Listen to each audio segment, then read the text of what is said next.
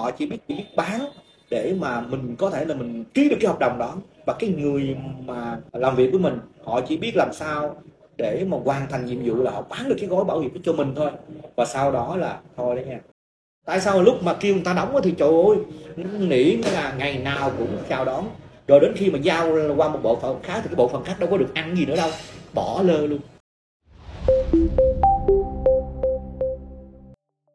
Thưa quý vị, sau diễn viên Ngọc Lan, nghệ sĩ Kim Tử Long lên tiếng anh từng bị hủy hợp đồng bảo hiểm và mất trắng hơn 100 triệu đồng sau khi đóng được 3 năm.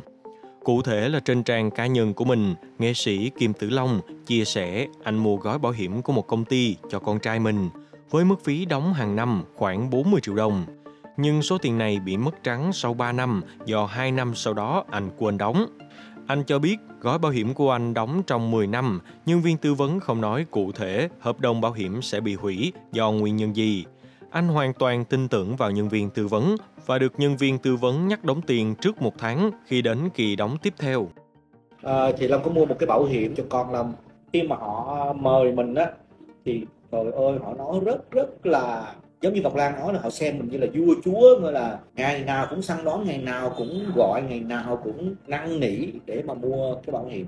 Và sau một thời gian thì long bị ờ, cuốn vào cái sự, gọi là, kêu gọi của họ, năn nỉ của họ. Cuối cùng long đồng ý mình mua.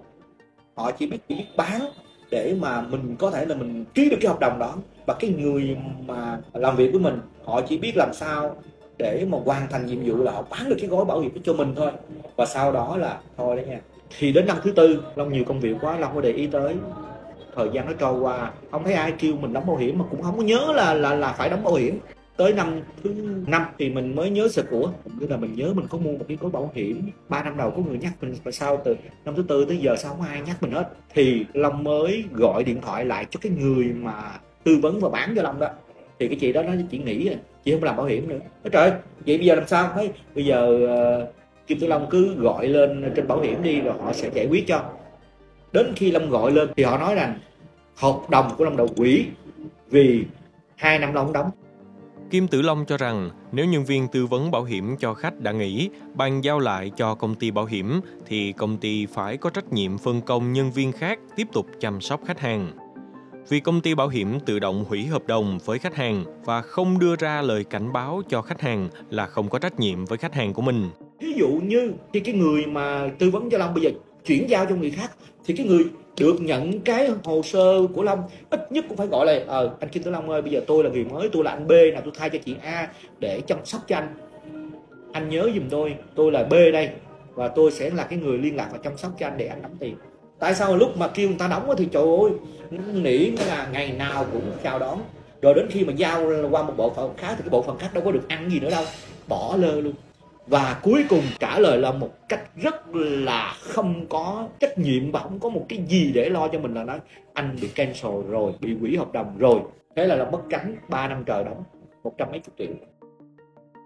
Theo diễn biến mới đây nhất, sau phản ánh của tuổi trẻ về việc nghệ sĩ Kim Tử Long bị hủy hợp đồng bảo hiểm mua cho con sau 3 năm đóng tiền, thì công ty bảo hiểm nơi Kim Tử Long mua bảo hiểm đã nhanh chóng liên hệ với anh để ghi nhận, lắng nghe và tìm hiểu về vụ việc.